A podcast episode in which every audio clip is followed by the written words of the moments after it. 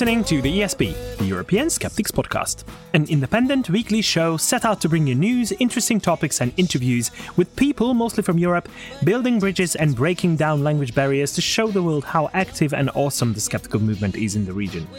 This is episode 257. I'm your host, Andras Pinter, and joining me for the show are my co hosts, Annika Harrison and Pontus Böckman. Sziasztok! Hallo! Hejsan hejsan! Annika! Annika is back! Woo! She is back! woohoo, woohoo, woohoo. Good to have you back. Good, you don't get to see this, listeners, but we just saw the baby. we have seen the baby. The du. Skeptic baby. Skepti baby. uh, we didn't want to re- reveal the name, can you? Um, I'll just tell you her first name, not her second. Okay. Yeah, and of course. like listeners can good. be very uh they can be like detectives and find out the last name because obviously that's very hard to find out. Um no uh, first name is Luna. Like the Luna. moon. that is so cool. I mean, that's, great. beautiful. That's great. that is beautiful. Very, very good. And uh, we just uh, the, the, the other day we had a, a bit of a, a Facebook chat, and I revealed that my niece that I mentioned on the last show uh, bears the name Nova. So we just put the two together, didn't we? yes. yes. It's a new moon. A new moon, yes. Luna Nova. That is a new moon. Luna Nova. It's pretty cool if you think about it. Perfect. But your baby is definitely a skeptic baby. Yes. Whereas uh, my niece uh, is uh, yet to be seen whether she is. she can still become a skeptic baby. Yeah, yeah, we're Yeah, working I'll- on it. I'll- we're working on it. yeah. If I have anything to do with that, I I will definitely make sure she she becomes a skeptic baby or a skeptic person. So how are you? It's been a while. good. I'm I'm good, really good actually. well, Really good. tired, but apart from that. Okay. Does she does she let you sleep at all? Well, she lets us sleep like a baby does. so, so she she wake us up every like oh yeah. in the amount of time between zero and four hours. Anything in between, she will wake us up. Oh, Ah, okay. okay. So four hours is the maximum Yeah. you get to sleep. like four hours, or sometimes two, sometimes one and a half, sometimes half an hour, okay. sometimes more, sometimes less. Ah, that's a bit Yeah. tough. Is she very thorough? I mean, uh, when she wakes you up, d- does she wake both of you up? Or uh, it depends a bit. If she's just hungry, then she only wakes me up. Mm, okay. but if she's very unhappy, uh, then Scotty will also be woken up. And to report what's what's going on to the listeners, we are just seeing Scotty with the baby walking in the background with a big smile on his face, as he always does. I mean, I mean, how does he do that anyway? He's just a very positive person, but I'm, I admire him for it. Yeah, yeah, yeah. I think we all do. and we are very happy for you, and it's amazing to have you back so soon. yeah, I'm, I'm actually like I'm I'm just super lucky in the regard that the birth was really easy and that's or like maybe not call it easy, but I was just lucky and didn't need to do a lot of recovering and healing, and that's why I can be back. So yeah, luck. Yeah, Great. it's That's great. It's good you corrected what you said because it, it to female listeners, Yeah. something that they have had to endure uh, in in great pain and everything with all that struggle. Uh, you just you yeah, I mean it, it, wasn't that. it wasn't like not painful or anything. Yeah, of course. But, yeah, of course. It- it, must have been. it's- I was just Yeah. very lucky that I didn't have a lot of uh, wounds or anything. So Mm. that's why I didn't need yeah. to le- do a lot of recovering, and that's Yeah. why I'm back. Yeah, yeah. yeah, and it didn't take 48 hours. no, it took six hours to be precise. Yeah, Wow, that's quick. That's That quick. is Yeah. amazing. Was Scotty with you the the, the whole oh, way? he was there five minutes. Five minutes yes. What? Well, it, because, of because of the rest- restrictions. Yeah, the thing is, like, the restrictions in in this hospital are um, once you have actual contractions, like that actually progress uh, the birth, then your partner can come in. But for some reason, my contractions didn't turn up on the CTG. So pretty much until I started pushing, they were like, "Oh yeah, just go back to bed. It's okay. Just go back to bed." I'm like, "I'm having contractions, guys." Oh my god. Oh, So what what's the reason for that? For the the father not being allowed to be there Ah, the COVID. whole way. COVID. they don't want him to be there too long, so he is only there for the actual event. No, I- I Yes, guess. but they they live together in the same house. No, it's I like know, I know. Um, okay, maybe I should tell the listeners that uh, like I was induced, so I was there from the 25th on. And of course, they can't have um, somebody who is not a patient there for essentially like three days. Yeah, yeah, that that sounds That's sensible. that's why Scotty was only supposed to come in uh, pretty much um, like when the actual birth birth process started. Okay. But because they didn't pick that up, I could only call him like, "Hey, I'm having pushing contractions. Do you want to come in now?" And he was there like five minutes, and then she was born. All right. so Wow. definitely not planned in that regard, but yeah. Now that's tough. But the, the the good thing is that he was there for the for the actual birth yes. then. Yes. Okay. So like he didn't good. he didn't miss out in that regard. yeah. All right. So congratulations again. Thank you. and uh, well, what else has has has happened recently? I have been promoted. Have you? Uh, very, int- very, very exciting. Last week, I talked about the Confounder of the Year award that we, uh, the Swedish skeptics, that is, Yeah. uh, uh, gave out to the anti-vax movement, and especially to a lady called Linda Karlström, one of the the fiercest and most deluded of the bunch. Uh, and the anti-vax movement have now retaliated, so uh, Wow. they have appointed me confounder of the year instead. so It's like in kindergarten, right? it is. No, you are. No, you. We pointed out very clearly what was wrong with their position, and their reply is, "No, you are stupid." That is So, hilarious. and it's there's another level on this as well because they said because I am uh, my academic background is in finance, how Mm-hmm. dare I have any opinion about vaccines? Because I obviously have no qualifications. So, so that's their motivation. What they didn't really think about that is that Linda Karlström, who got our award, her background is Finance? in finance. In finance. Oh, that's nice. So that's they, they really don't do much research no- in any respect not even among their own people so that was So it was it was not actually her who attacked you back. It was no was it was her friend it was a community. it okay. was a, well a friend colleague of her uh, they Okay. have one website is uh, is uh, co-driven by, by these two guys so yeah I'm I- I'm not a very sports savvy person, but isn't it called a self goal or something? Mm. Something like that? an own goal yes Own goal? Is Yeah. it? I don't know. I, don't know so. what it's yeah, called. Yeah, yeah, It's just on the level of uh, what we expect from them. Not, not to. Um, Yeah, they don't. sure. Anyway, so they deserve it, and I deserved it, and I have now a new title, and I will put it on all my business cards Yes, you should. very you should. proudly. But are you are you the confounder or the or the anti confounder or uh, oh. Uh, An anti-confounder should actually be an enlightener, right? Because in two negatives, I, I don't know. I haven't thought this through, but, technically then you are. they called me the confounder of the year. But Yeah, but but you did it first. So uh, if they threw it back at you, that means that you are the anti-confounder of the year. Maybe. which means you're actually the enlightener. on the web page they actually put a picture of me and then it was more like the antichrist uh, that i looked Okay. like so they found a, a not so flattering picture of me and uh, so- I want to see that. I i want to see can that send it to you. I can send it to you later. I think they should call you like the flabbergaster of the year. flabbergaster. That's a Oh, good wow. one yes. Have to think about that. Okay, yeah good, good. Con- Yeah. Congratulations. Oh, thank you very much. Thank you very much. we have uh, other things happening in the skeptic movements that I wanted to talk about just briefly before we go into the regular segments, and that is that Skeptics in the Pub online is back again, starting this week actually. So maybe this show will get out in the time for you to uh, see the first uh, uh, Skeptics in the Pub. It's on Thursday. Uh, at seven o'clock UK time, that means eight o'clock uh, CET. Okay, I got the hint. yeah, you got the hint. Right, very good, very good. Uh, and this year, this week, it's about artificial intelligence (AI).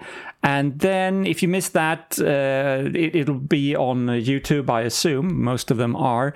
And then um, next week, it's about pseudo archaeology, and they also have scheduled the two following after that. So they're really starting up the new year with lots of events. And of course, we will put all of them in our events in Europe page uh, on, on uh, the esp.eu, where we do.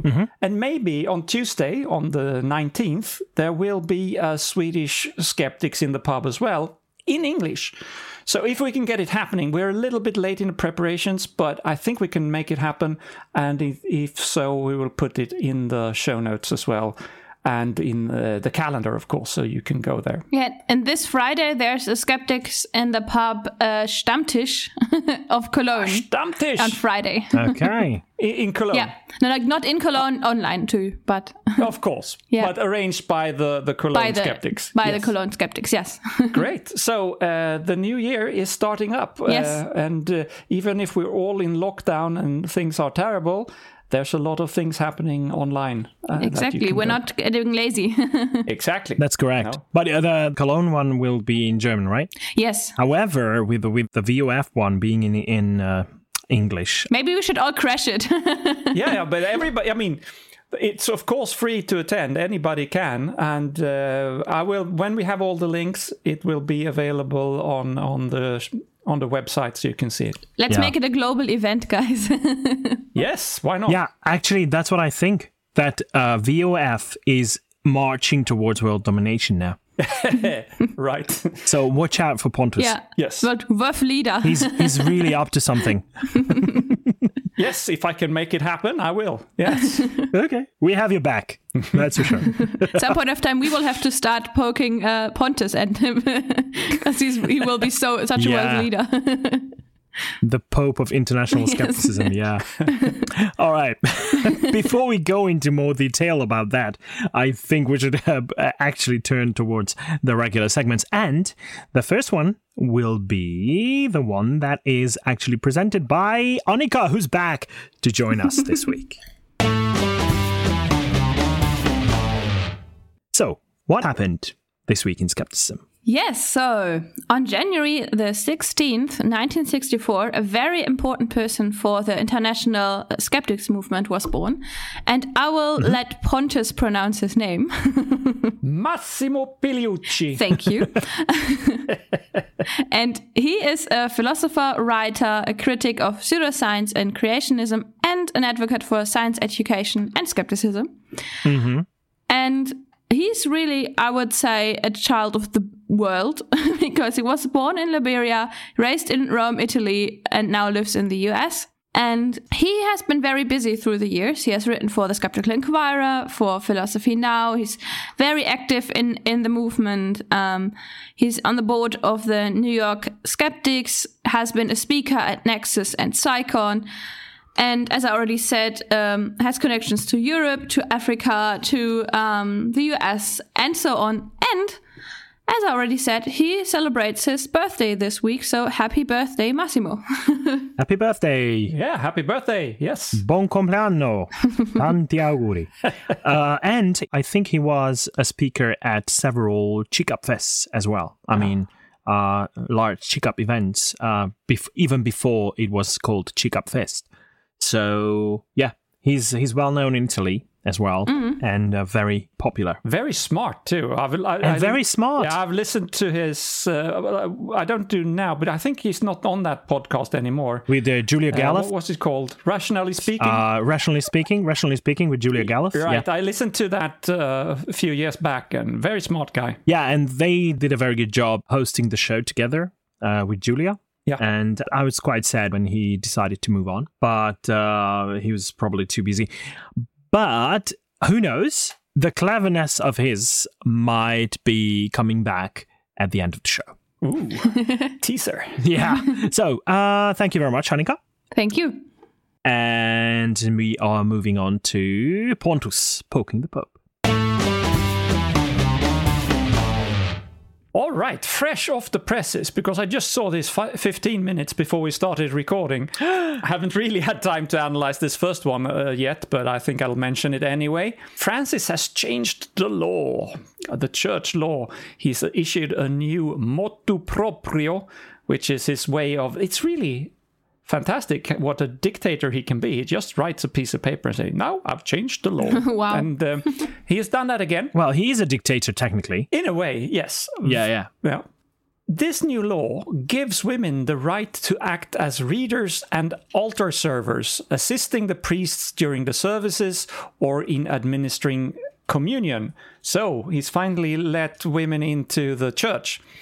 Uh, but not to be priests, of course. Don't be ridiculous. That would be silly. But they can go alongside and carry the holy crackers, and that's good.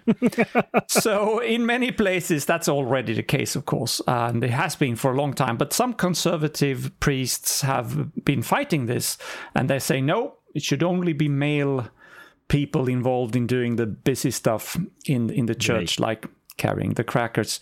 But now Papa Francesco he's put has put his foot down, and women can absolutely be the servants of male priests going forward. So great, very gen- very generous of him. well, still, it is a step in the right w- direction, but it's such a you know it's a couple of centuries too late, I think. Yeah, it only took him like fifteen centuries to too yeah, many. right. Yeah. But here's a bigger puzzle for everyone. Why has the Vatican transferred $1.8 billion to Australia? Hmm. Over the last six years, the Vatican had made, has made over 40,000 financial transactions to Australia. And the mystery is that the Aussie Catholic Church are as surprised as anybody else about this. uh, they haven't uh, received any money, they say. And uh, the Vatican says we haven't sent any money, but um, the AUSTRAC, it's an abbreviation for the Australian Transaction Reports and Analysis Centre. Uh, they are uh, an Australian government agency to identify man- money laundering, organized crime, tax evasion, welfare fraud, and such stuff. And they have found all of these transactions, and um, they are now asking the church what the hell is this? What you what have you been doing? And they say, we haven't done anything. We don't know. Um, and this is a lot of money, even even for the Vatican. Uh, 1.8 billion dollars, American dollars. Uh, that's larger than the whole budget for the Holy See for that time, time period over those six years. And everybody seems so surprised to to hear about this. There's only one thing that they agree, and they say that it's definitely not about uh, Cardinal Pell Oh, yeah. Who was the pre- prefect uh, for the Secretariat of the Economy during the time 2014 to 2019. Basically, he was the treasurer for the church and uh, a person, as we know, who has uh, fought costly legal battles in Australia during this time period. But they are very certain that it has nothing to do with that. And I wonder how they can know because they just said that they didn't know about these things. So how can they know what it's not? but uh, we will see because, of course, there is now an investigation into the matter by the Australian authorities.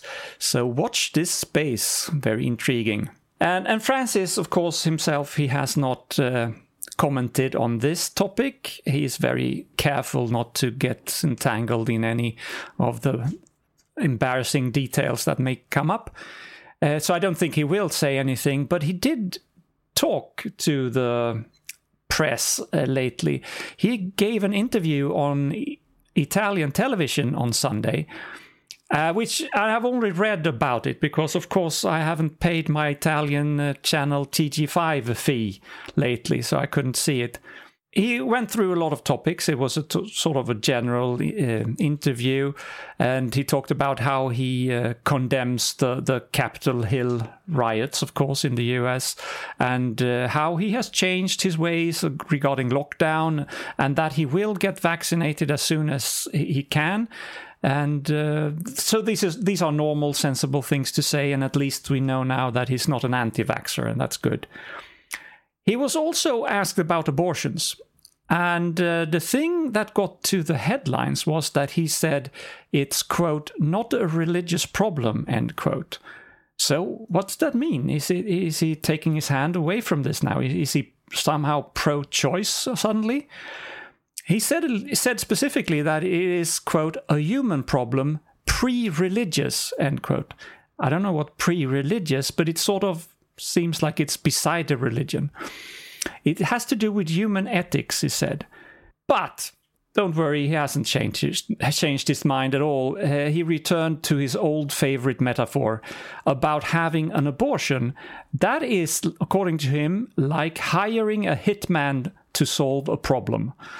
And then he said uh, something that proves that he has no clue what science is when he said that if you ask yourself, uh, if you have the right to do this, to, to uh, perform an abortion, the answer is, quote, in the third week, almost the fourth, there, there are all the organs of the new human being in the womb of the mother of the mother. It's a human life. End quote. So all abortions, I mean, now, now it's me talking, all abortions after week three is basically hiring a hitman to kill somebody. And that is quote unquote science to him, and it has nothing to do with religion. ah, thank you very much, Pontus, for poking the Pope once again. Thank you. And why don't we move on to discussing what's new on the COVID front? Well, unfortunately, we are nearing 100 million cases and 2 million deaths worldwide, wow. which is quite shocking. But there are several also quite worrying um, developments. Uh, one of them is that, uh, according to some studies, six months later, 76% of COVID 19 patients are still not completely out of the woods when it comes to different symptoms. Uh, we are talking about the thing that is uh, often being referred to as long COVID. And uh, I I have a couple of friends of mine who who are suffering from that. Mm-hmm. Uh, some of them did not go through a very uh, severe illness, but the long term effects seem to be affecting them very badly. So uh, that is something to look out for. But also on the negative side, there are studies suggesting that 50% of new infections could be coming from people with no symptoms whatsoever. So uh, that is not completely new. That is something that that uh, has been discussed for a while, but uh, now it seems to be quite well established that this might be the case. And still, there are countries that, that are struggling to grab the situation by the balls. Uh, one one of one of those examples is the UK with with Boris doing completely nonsensical moves and delaying the moves. And the result is that there are over 80,000 deaths so far in the UK. Wow. And they, they are the leading country in Europe with uh, the number of deaths. That's not a competition you want to win. It's it's definitely not the competition you want to win. So this is one of the reasons why the, the, the WHO Europe Regional Director, uh, Dr. Hans Henri P. Kluge, uh, in Copenhagen, he he gave a speech and um, he summed up the situation and the numbers are quite shocking that that he revealed there. So. Um, when it comes to the European region, the WHO European region, there are 26 million confirmed cases of COVID 19. And uh, the, the number of confirmed deaths that are linked to COVID 19 in 2020 uh, are more than 500,000, close to 600,000 so far. And um, when it comes to, and this is important because there are lots of websites and Facebook posts that claim that the um, excess mortality is way lower than usual. Uh, and it is not the case. You, you know what EuroMOMO is, right? They they collect uh, mortality cases that the the all cause excess mortality monitoring system. And there are 27 countries participating in that. Well, in 2020, close to 313,000 excess deaths were reported. Well, when, it, when you compare it to 2018, that's a threefold increase. When you compare it to 2019, it's a fivefold increase. So, so much for the, the excess death numbers being lower than usual. Yeah. Uh, some phase I've come across those Facebook posts myself. Uh, they claim that it's way lower and there is nothing to fear. Well, that apparently is not the case. But then the usual argument is that well that that data is provided by the governments and the governments are part of the conspiracy the, the global conspiracy and and all that shit so well at the beginning of 2021, according to the, the regional director, 230 million people in the European region are living in countries under full national lockdown, uh, with some countries are pre- preparing to announce those lockdowns and restrictions and making them more, more serious. And the numbers are growing fast still. So those lockdowns are absolutely based on the COVID 19 numbers. So it makes sense to, to go into those lockdowns that means that um, we are in trouble. But the, the, the, source of the trouble is partly that there are new strains, new variants of the SARS CoV 2 virus that are emerging. And one of them is the one that uh, started in the UK, or apparently started in the UK. The other one is called the South African one. And um, the problem with the, the UK version is that it uh, seems to have increased transmissibility. Apparently, it doesn't increase severity of the illness itself. So that's that's a good thing. But um, the the big question is, especially with the vaccines being rolled out as of as as we speak, is whether they will be able to provide the level of immunity in people that are required to tackle this uh, pandemic. And Pfizer BioNTech, the duo whose uh, vaccine hit the market first, their vaccine seems to be working against the new variant uh, spreading across Europe as well. Um, I have to emphasize that it's the European variant that it's referred to as the UK variant, not the South African, because that has not been studied yet. Obviously, they could not uh, start a large scale study with the same parameters that they did to assess the efficacy of the vaccine. But what they did was that they uh, analyzed the antibodies of 20 people who have been vaccinated with the, this uh, f- uh, Pfizer vaccine. And uh, they looked at the antibodies and whether they react the way they should be to the, the presence of the virus. So this is in vitro. Obviously, it's not in vivo, ah. but still, this is something that suggests very strongly that it should work in vivo as well. So uh, this looks very good, which is something that we need, especially with the optimism that we aim for at the beginning of 2021. But with the vaccine rollout, there is one issue that seems to be emerging with countries trying to uh, decide completely arbitrarily whether to postpone the, the administration of the second dose to people who have been vaccinated with the first dose. And Pfizer warns against that. And they keep emphasizing that this should not be done because they tested it f- with a 21 day difference between the two jabs. And anything other than that should not be considered tested. Yeah. So it's not something that you want to test on the field without the scientific background. So I'm pretty sure that the reason for that, that countries are trying to delay that uh, with a, uh, by a couple of weeks, is logistical. Yeah. But you have to bear in mind that if it has been tested for 21 days between the two jabs, then you should follow that rule. You should follow that because that's how it delivered the results that we saw circulating in the news.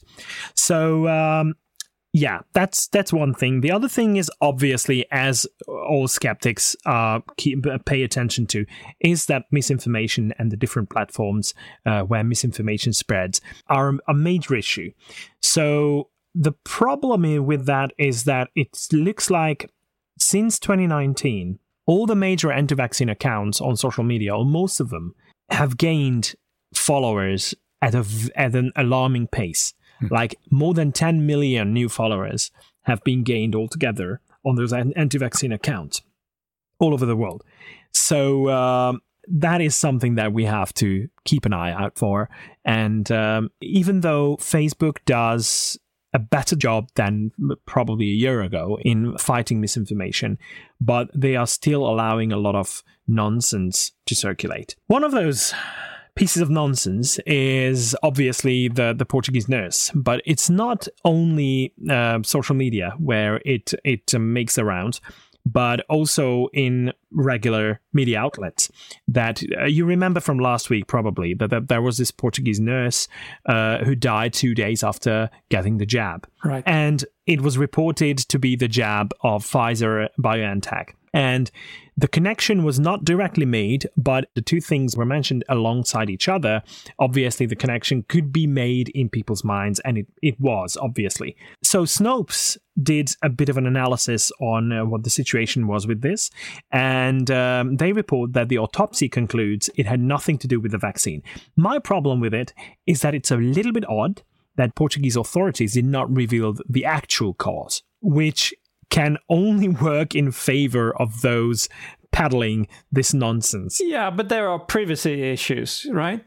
Yes, that's right. But I think this should should have been assessed more thoroughly in terms of what the outcome might be. So, do we hurt society more by revealing this information or by not revealing this information? And I strongly believe that it's the latter. Hmm. So they they claim that it uh, that it is covered by the secrecy of justice, whatever it means. uh, I I don't really uh. understand that that legal term. But the, the the other thing is that we don't have a clue whether it was actually a Pfizer BioNTech vaccine that she got. So we don't have information about that. Mm. We don't really know. So this is a good example of how everything should be fact checked and that we need more trust in experts.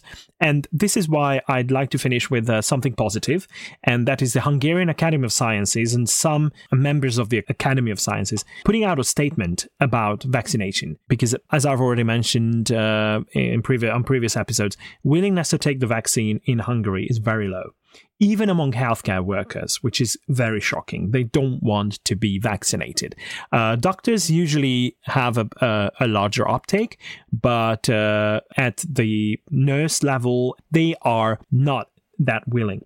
So it's a generic statement by the some members of the Hungarian Academy of Sciences about vaccines and how they have saved uh, millions of lives uh, through through the ages and uh, the, most of them are prominent figures, including a couple of um, uh, former presidents of the Hungarian Academy of Sciences. So they try to put their names next to this statement in order to to gain trust and uh, and support for vaccination. Um, to, against COVID 19. So, who knows? In the future, we might be seeing the same thing happening in other countries where um, prominent scientists give their names to the cause, which is a good cause and it should be supported. Yes, definitely. But uh, with all that said, I think we should uh, investigate a bit more than COVID 19. So, some other news as well. Yeah, and I can jump right into it with a very um, positive news item. Yeah. Mm-hmm. Because our friend Natalie Grams was honored with the Preis für Zivilcourage, which pretty much means the price for moral fiber or for moral courage. oh, nice. Wow. Great and well deserved. Yes, exactly. as as we all would say, she uh, she really deserves this prize. It's a privately funded prize, and she received it for her activism in, with medicine, pseudoscience, and science communication. Mm-hmm. With the award money, uh, is about uh, twenty thousand euro, so it's Ooh. Pretty, pretty epic. oh wow! and she's actually also the, the first recipient of this prize because yeah, they they said um, they didn't create it. They credit for that. They credited it before that, but she is the first one to receive it. Okay. And the official ceremony will be in summer. They just couldn't do it now because of COVID. Oh, that's very optimistic. Yeah. That in summer they will be able to. yeah, we'll see. We'll see. okay. Well, it can be a cold summer, like next December or so. You know. Ah, yeah. Yeah, I hope they can send her the money in in advance. Um, yeah, so it, it's actually they said they will will pay it in uh, in a rate of four in installments of four years, so 21, 22, 23, and 24. Mm. Oh, okay, okay, okay. okay. so, who was behind this uh, prize? It's by a um, publishing couple. Like the couple couple has a publishing house, and they're called um, Hertha Beuschel-Menze and Frohmut Menze. Okay, so I can't spell that, but I, I like them already. yeah, as I said, like privately uh, funded, pretty much. Okay, yeah. Oh, okay. Fantastic. Definitely. That's pretty good. Congratulations to Natalie Grams. Well deserved. And I'd like to congratulate us, uh, the world, the whole world as well. Oh, really? Because 2020, there are terrible news with regards to 2020 uh, that we have covered all year long, but we could not tell you exactly what the situation is with global warming and climate change, whether 2020 was the hottest year on record. Now we know. With all the, the information coming in from the last part of the year. Let me guess. Well, it seems like it's on the top of the list, but tied with uh, 2016, actually. Yeah. So uh, they are basically comparable. And uh, the, the only thing that we have to bear in mind is that while 2016 was made warmer by us an El Nino event, 2020, especially towards the end, was marked by an emerging La Nina, which is supposed to make the world a little bit cooler. So, so even though there was a La Nina, we still uh, were at the top. Uh, we had the same Yes. warmth as in 2016. Yeah. So we managed to almost beat the year that was superheated by an El Nino event. Yeah. So we're basically screwed. that's that's what Right. it means. Okay. Yeah. So the numbers uh,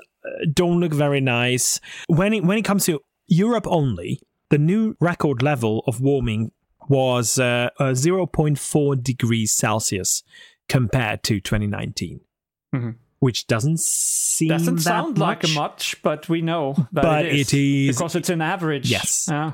Yeah. So so far we are at 1.25 degrees Celsius warmer than the average between 1850 and 1900, which is considered the pre-industrial period. So keeping it under 1.5 degrees by the end of the century is completely out of the question. That won't happen. And uh, that is basically backed by another study that has been done. It was a, a very thorough assessment of, of Earth's climate sensitivity using multiple lines of evidence. That's the title of the review article that was published by lots of uh, international authors. And uh, they were assessing, I mean, we've covered things like that uh, earlier uh, when it comes to climate sensitivity. And climate sensitivity is basically what degree of uh, warming we are expecting with the doubling of the carbon dioxide levels. And it seems like it could be between 1.5 degrees and 4.5 degrees, which is basically the highest that has been assessed by such a thorough review. So, uh, things don't look good, but uh, let's still keep our cool and uh, let's be optimistic about 2021. Who knows? There, there might be some technique uh, sucking carbon dioxide out of the atmosphere at uh, very high quantities. That reminds me of Spaceballs. Spaceballs, yeah, that's really cool. That would be really Yeah. cool. It would be nice. So, uh, yeah, that's the good news. Def- define good, Andras. yeah, that's very funny. The Yeah. definition of good news. For dry, hot climate lovers, it's definitely good news. for deserts. Okay, I've got another piece of um, good news, but like pretty much good as Andras defines it. um, because apparently people in uh, in Germany, especially medical staff, are uh, are becoming vaccine hesitant. In Germany, people get more ready to be vaccinated.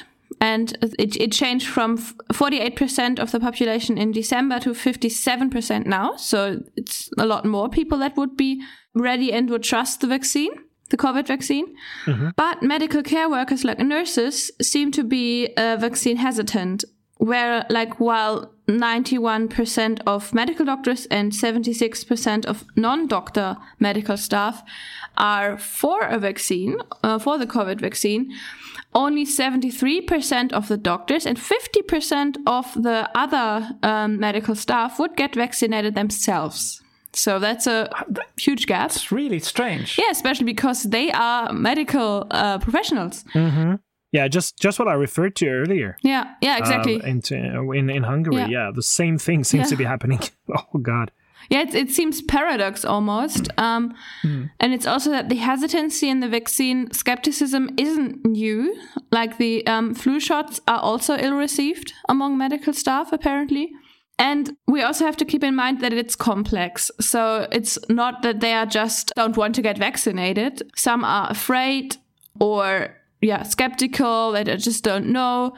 But others are afraid that with um, the COVID vaccine, that they would get pretty much burned up in COVID ICU stations. Because they say like if we, we get vaccinated then they will use us and they will put us on very very long shifts. Aha. so like they are afraid of that. Like it's it's very complex. Also uh people are actually optimistic that with the general acceptance of the public that um, the acceptance of the vaccine by the medical staff might also improve soon so we'll see Yeah. Yeah, we have to bear in mind that Strange. not all healthcare professionals are well versed in how science works. Yeah. And that includes how vaccines work and how vaccination works. So um, it's surprising in a way, but it's not that surprising when you think about it. Yes, it's because yeah, like you don't learn uh, uh, critical thinking or that much about specific science and medicine as a nurse. Yeah. Yeah, and you see things happening in the hospitals, hos- hospital environment. You see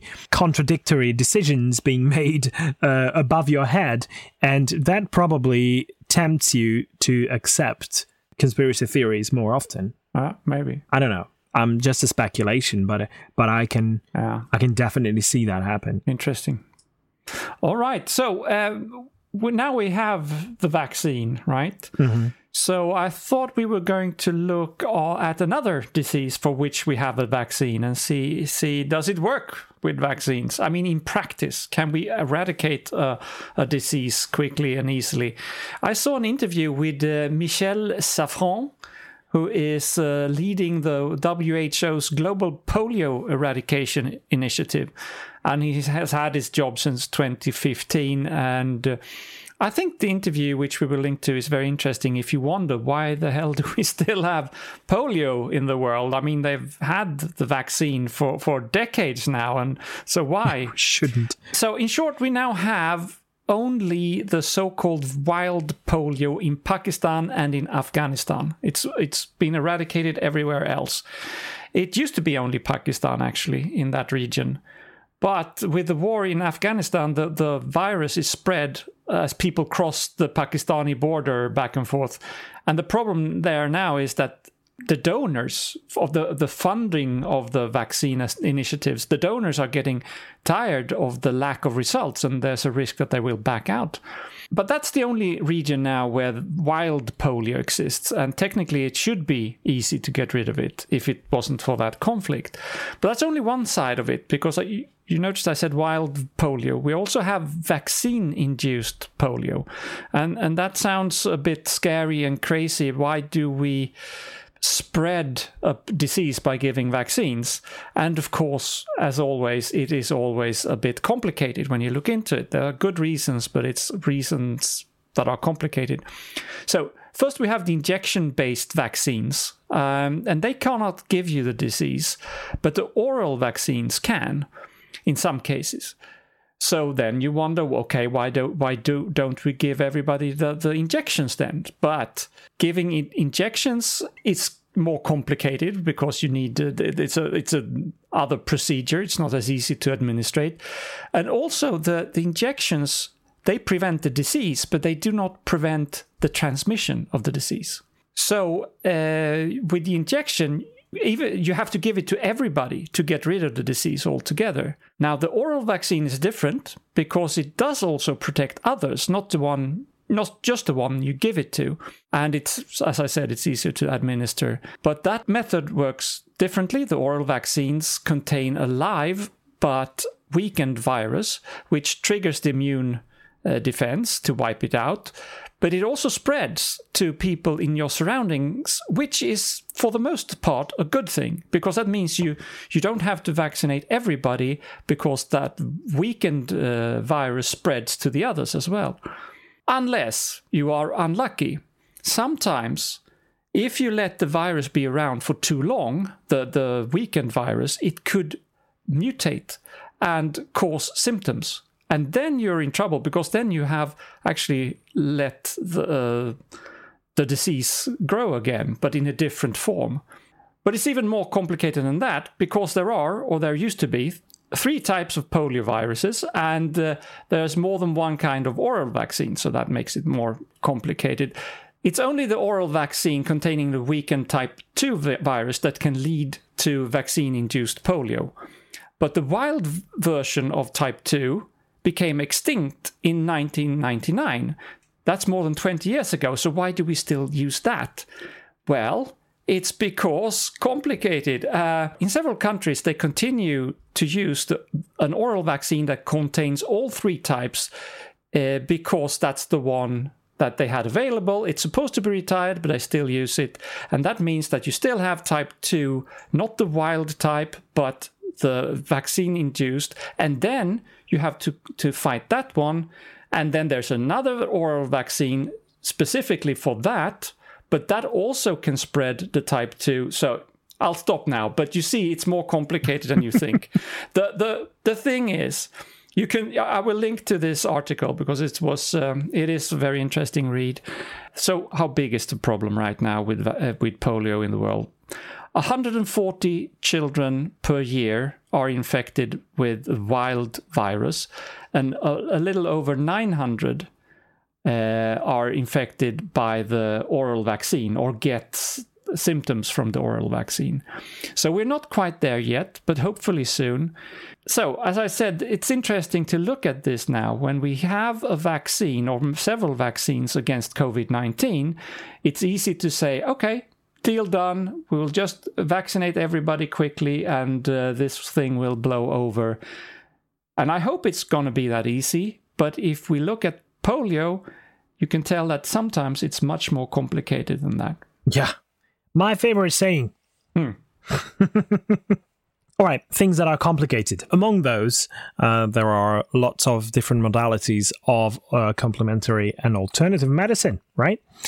And you probably know what country you want to link the College of Medicine and Integrated Health with.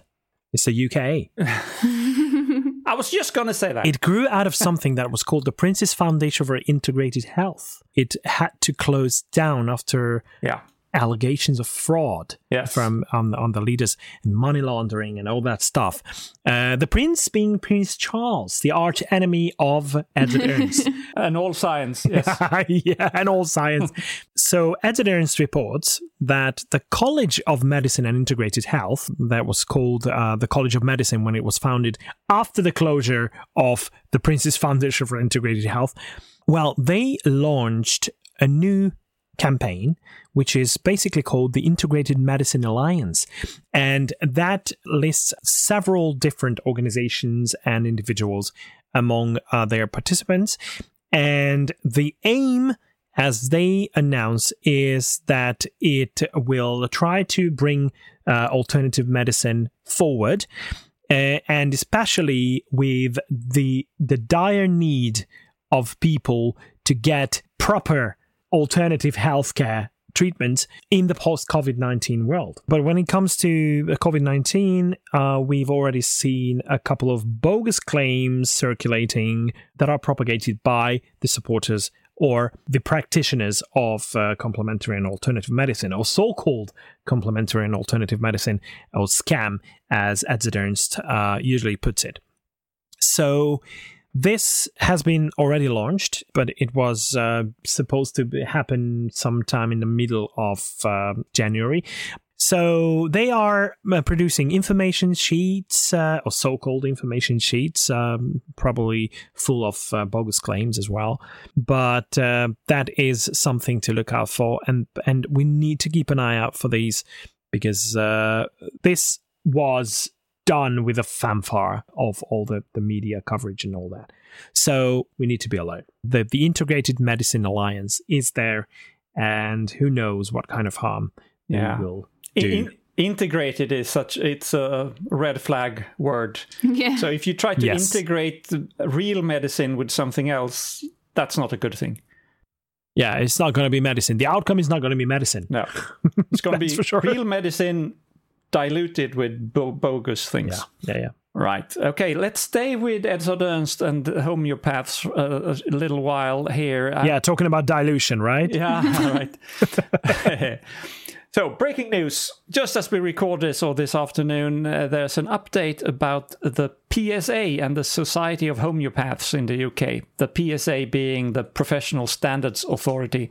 And we have reported before how the Good Thinking Society has been questioning why the PSA keep accrediting uh, the Society of Homeopaths when they don't do their job in keeping their members on the right side of, of regulations and recommendations, etc. Especially, it's about promoting so called CEASE therapy. Uh, which we've talked about before. I won't go into it now. Uh, or to spread nonsense about vaccines. Lots of homeopaths are anti vaxxers or very hesitant to, to recommend vaccines. So last year, the PSA warned the homeopaths that they were Uh, in danger of losing their accreditation if they didn't shape up. And we talked about that as well. And you know what? They haven't shape, shaped up. shape, sheep shapen up. The Society of Homeopaths have now been suspended by the, um, or the accreditation has been suspended for 12 months. And if they want to be accredited after that, they will have to prove that things have changed. And I'm pretty sure we can say that this is another win for the Good Thinking Society, even if, as we record this, they haven't had time to comment that yet, at least not on their website, as I can see.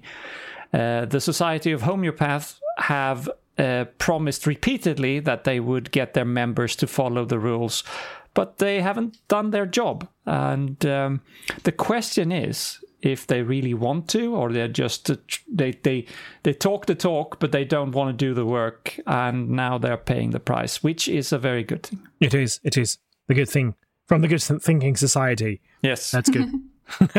yeah, just to add something, as we record, I just received a newsletter from the Good Thinking Society. Ah, all right. So good. There we go. by the time this goes out, it will definitely be up on their website as well. Okay, So, great. uh, Yes. I'm, I'm pretty sure about that. Okay, so do you want to get proof yes, please. that the. COVID 19 vaccine includes a 5G chip? oh fuck. Do you need proof of that?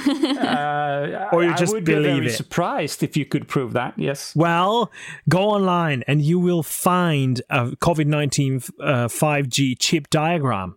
and uh, that is basically a circuit drawing. Like, so it cannot be fake. It has to be the real thing. Even though there are a couple of weird items on that drawing, it shows things that are called foot switch. Uh, I don't know what that is. A bass, a treble. Uh, but there is something that is called the 5G frequency. so Okay. that's the proof. That's the proof. Uh, volume and out. And so that means that it has to have an outcome as well. So the output must be the information that the government collects of your situation. And there is an input as well. So they can send the signal for your body to start producing the SARS CoV 2 virus.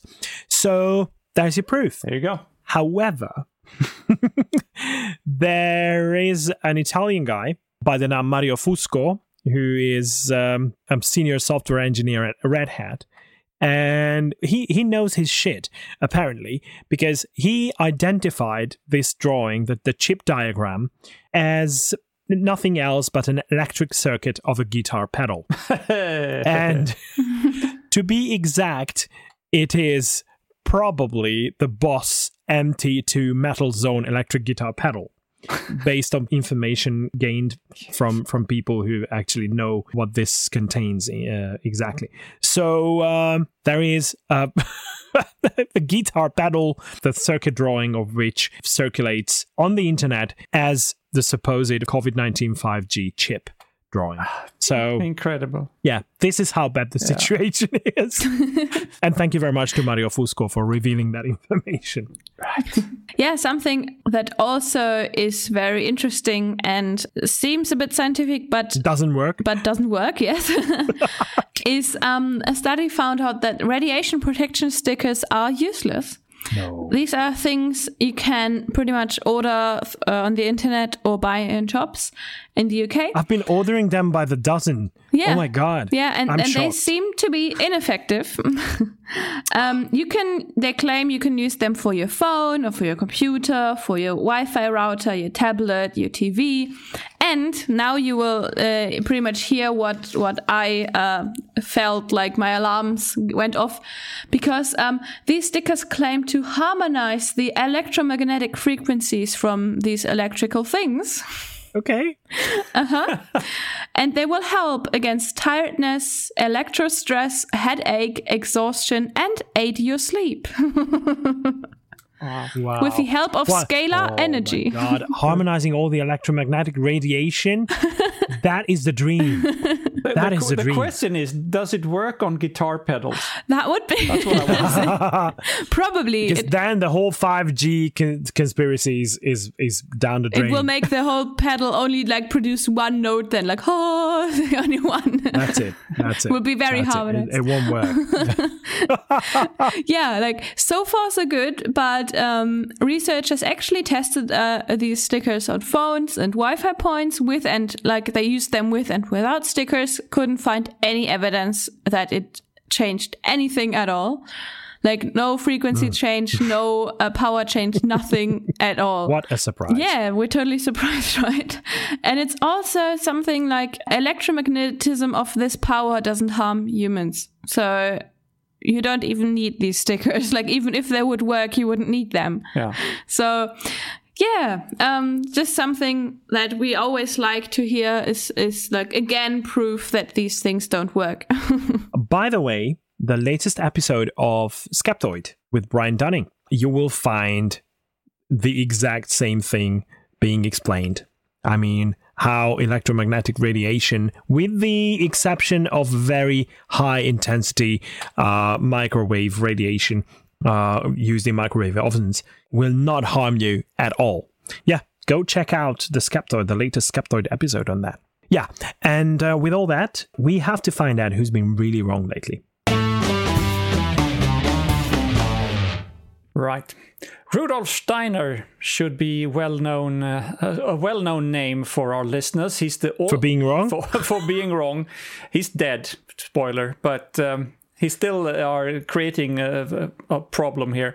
He, he was the Austrian philosopher and believer slash inventor of nonsense who uh, he was behind uh, the anthroposophical movement and the Steiner Steiner schools, also known as Waldorf schools, and a lot of other things. He had a he was a busy busy guy. He was active in the early 1900s, and his ideas of spiritualistic approach to education, farming, and medicine is still very popular in Germany, I believe. I can see that uh, Annika is smiling here. yes. But also in other places, Sweden had an anthroposophical hospital that I've talked about in the past, which thankfully had to close in 2019. Steiner's ideas are full of esoteric mumbo jumbo, linking things to angels, the stars, and the moon, and so on. He was partly inspired by Hahnemann and the ideas of homeopathy, but he added lots of his own inventions, quote unquote, to it. Uh, I have met a nurse, a Swedish nurse, who practiced for half a year or so at the Vidar Clinic, which was the name of the Swedish hospital. And he told me about preparing treatments by stirring counterclockwise exactly seven times while the moon was in a certain phase and things like that. You, you get the idea. Very Magical. very very magical. In Germany, they still have about 10 anthroposophical hospitals uh, where anthroposophical so called treatments are available if the patients give their consent. And if you go to one of those hospitals, I guess you believe in that, so you do give your consent. And of course, they also treat people for COVID 19. At the hospital of, and uh, this is according to an article in The Guardian, at the hospital of, bear with me now, Gemeinschaftskrankenhaus Havelhöhe in, Yes. in Berlin. Uh, was it okay? Yes. I bought it. I Yes. totally bought it. Yeah, Havelhöhe. uh, uh, or that means the Community Hospital Havelhöhe Clinic for Anthroposophic Medicine. That's what it says on their website. They they uh, they do just that. They treat people for for things, including COVID nineteen. And what do you think they treat your COVID with? Ginger root is one thing, and homeopathic meteorite dust. Great. There you go. Mm, Yeah. I like that. Yeah, that always helps. Yeah, right? I'd like some of that. Yes.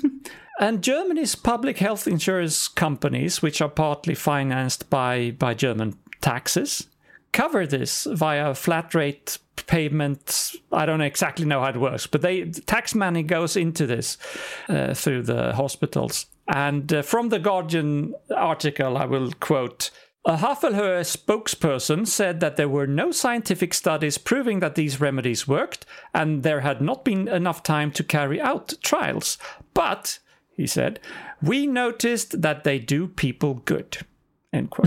There you go. So that that's what that's how that's how they that's vague enough. that's good enough for them. uh, and our friend Edzard Ernst, of course, since it's about homeopathy, he had uh, he was interviewed uh, by the Guardian, and he said, "quote None of the remedies listed have been shown to be effective for any condition. Most are highly diluted and therefore utterly implausible. Postulating that any of them are effective against COVID nineteen is, in my view, highly irresponsible." End quote. Yeah. And yes, that's putting it very diplomatically, I think. uh, it's bullshit. That's what I would like to say. But still, it's dangerous because you think you're treated for something and it doesn't work, and it's tax money going into this. Uh, we don't like it. And it's also that um, part of Rudolf Steiner's philosophy goes back to racism. Like he's actually a really, Yeah. really bad person in that regard. Right. Yeah, yeah there- there's lots of things wrong with that. Yeah. Yeah. So, for accepting and paying for anthroposophical nonsense treatments against COVID 19, and other things, of course, too, uh, the German healthcare system gets today's prize for being really wrong. And our friend uh, Jens Spahn, the health minister, gets part of the sh- the shame because, um, after all, he is ultimately responsible and should be in charge of this.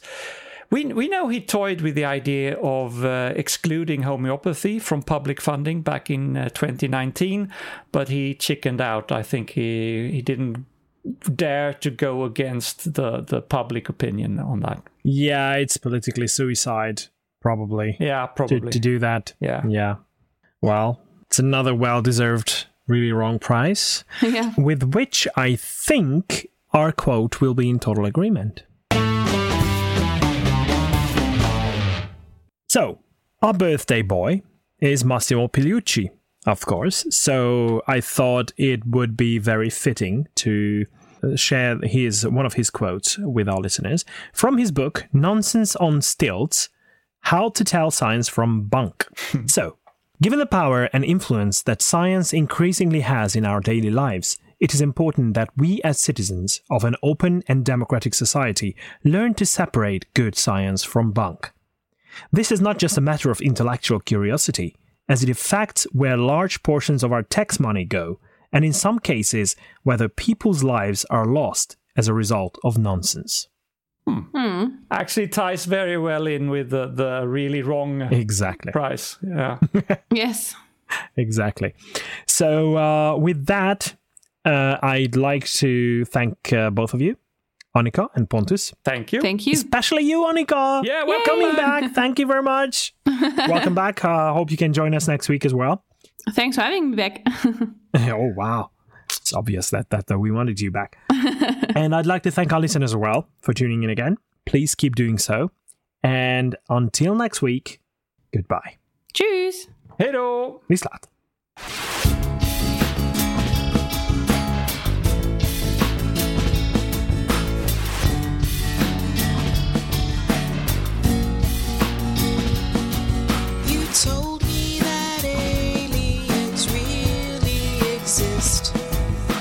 This has been your ESP experience. The show is produced and recorded by the ESP.eu. Join us again next time, but until then, please send your feedback, comments, or death threats to info at the ESP.eu. We would also love to hear your ideas and suggestions regarding future episodes, as well as news from your country of residence that might interest others across the continent. If you have a local event or organization to promote, please don't hesitate to let us know, as we are more than happy to help. All music in the program was written and performed by Keisha J. Gray and George Shrub and is used with their permission. Please check out our webpage at theesp.eu, follow us on Twitter at espodcast underscore EU, and like us on Facebook. I don't know how you can believe.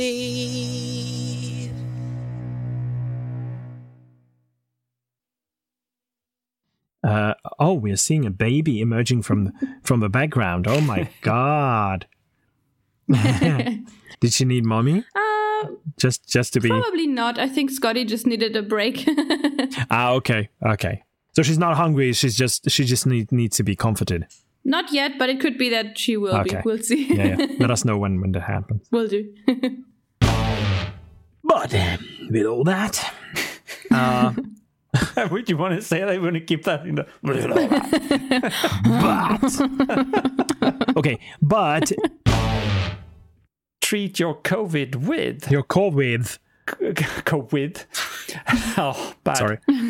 Very German.